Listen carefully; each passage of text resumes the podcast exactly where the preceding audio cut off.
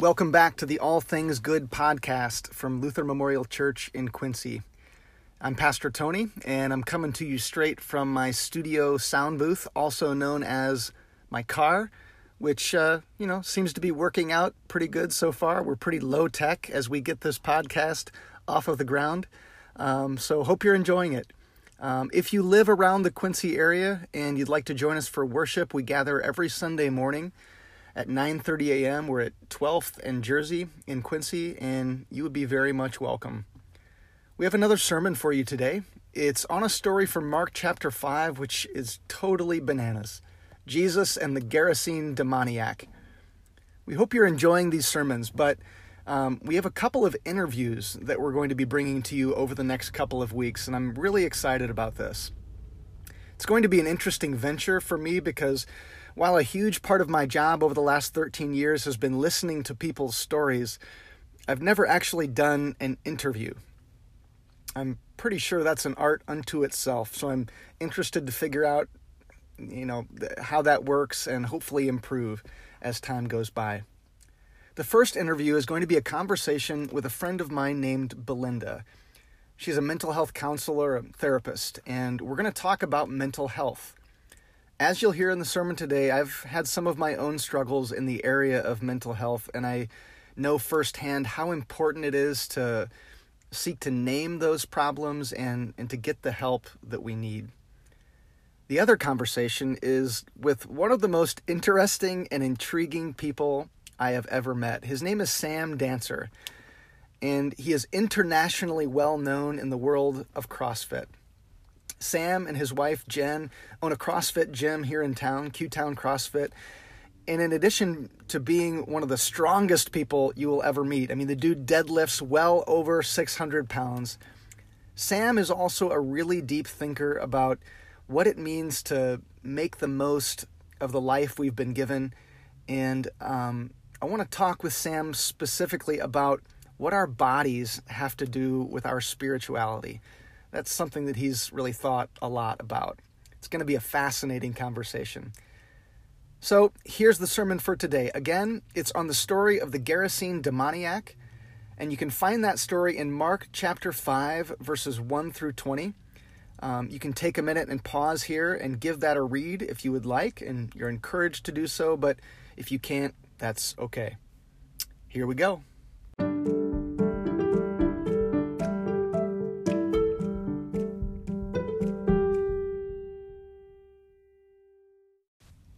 So the story about the Gerasene demoniac begins in Mark chapter 5, as I said, and it's really interesting to discover the story that comes just before it, at the end of chapter 4.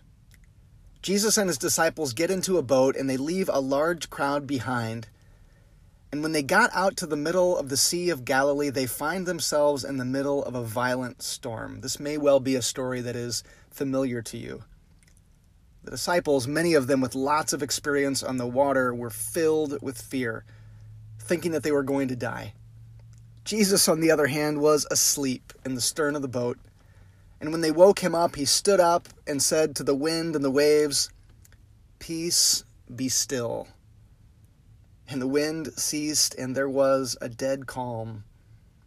But when they got to the other side, when they landed in the land of the Gerasenes, just as soon as Jesus steps foot out of the boat, he is confronted by a violent storm of a different kind. A man, more like a wild beast, who was living in the tombs completely out of his mind. People had tried to restrain him with shackles and chains, but he broke them and pulled them apart. So they banished him, and he lived among the tombs and spent his nights and his days howling and bruising himself with stones. When Jesus stepped out of the boat, the demons within this man knew that they had met more than their match. They begged Jesus not to torment them. But Jesus said to the demons, Come out of the man, you unclean spirit.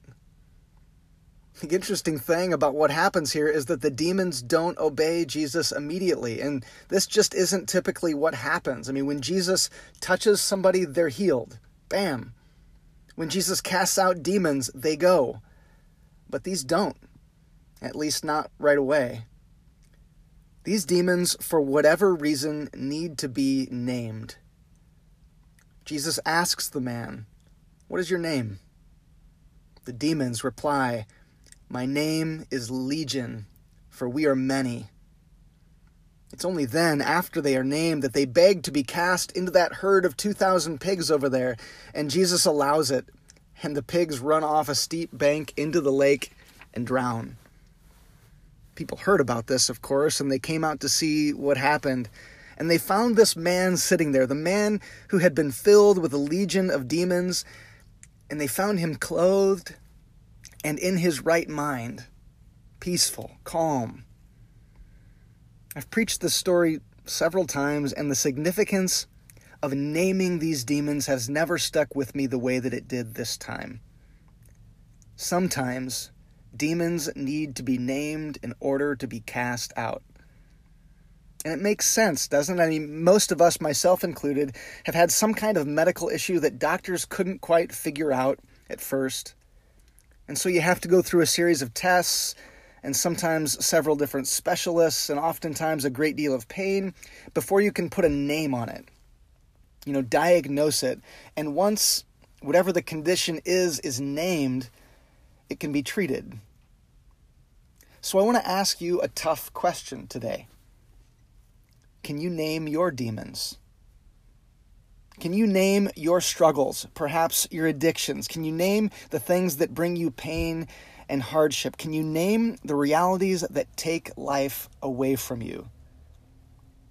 We all have demons.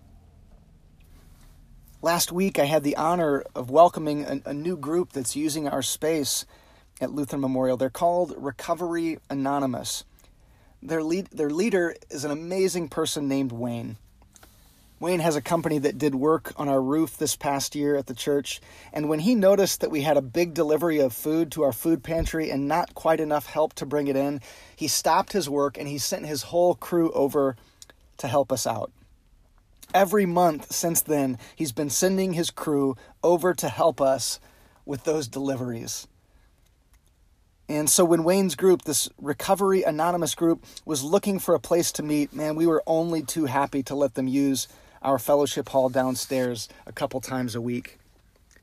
So I got to welcome them last week, a group of probably 30 or more people, and I told them how much respect I had for them and what they're trying to do. I said that they are doing the same work that every person needs to do. And that is naming the things that we struggle with and doing something about it. You know, trying our darndest to make a change, trying to be better human beings. Such an honor for us to provide space for this good work that they are doing week in and week out. They're naming their demons. And again, I ask, can you name yours? I'm almost 40 now, and I've just started to name mine over the past few years. It's never too late. The demon's name for me is depression. This is probably very surprising to many of you who, who know me. You'd probably say, well, Tony doesn't seem depressed. He seems like one of the happiest and most energetic people that I know, but that's kind of the nature of the beast. People who live with depression don't walk around like Eeyore all the time. In fact, we're really, really good at making everything look great. And, you know, oftentimes things are great until they're not depression strikes when you're not prepared for it. And uh, certainly, depression doesn't care what you do for a living. And we've seen in the stories of people like Robin Williams, you know, it doesn't care how much money you make or what a successful life you have. Depression just doesn't care at all. I've struggled with it most of my adult life, but it took me a long time to name it. And it wasn't, of course, until I could name it that I could seek the professional help and the healing that I needed. And I've done that and it's helped a lot. It's still a struggle, but but it's helped a lot. The point is that we all have demons. It might be chemical addiction like our friends in the recovery group. It might be a mental health issue. It might be chronic anger or bitterness. It might be something that was done to us at some point in our life that left scars on our soul. That's the thing about this world. the demons are legion, they are many, and they have to be named if they're going to be healed. And so I want to encourage you to find a way to name your demons out loud. It's the scariest thing in the world. And if someone told me two years ago that I would admit to anyone that I struggle with depression, let alone the congregation that I serve, or talk about it on a podcast for all to hear, I would have told them that they were crazy. But my goodness, there is incredible power in naming our demons out loud. So I encourage you, I urge you, find a way to name yours. Talk to somebody that you trust. Make that call that you've been meaning to make to that local therapist. It's so worth it. And there's one final thing that I want to say, something that our scripture for today says, and maybe it's the most important thing of all and that is that the name of your demons is not your name. Jesus asks the man his name in the story, and it's the demons that reply, Legion, for we are many, but that was not the man's name. We don't learn his real name in the story. I wish we did, but but we know that that wasn't his name. So whatever your demons are, they don't define who you are. They don't have the final claim on you. God created you. God loves you, demons and all. And God is pleased to claim you as God's own beloved child. That's who you are, now and forever. Hey, thanks for listening today. You can find our podcast now on virtually any podcast app, including Apple Podcasts. Just search All Things Good and scroll until you see our logo. We'd love it if you would subscribe and even rate it if you're willing, and share it on social media if you hear something that you want others to hear as well. All this helps spread the word. May God be with you all today. See you next week.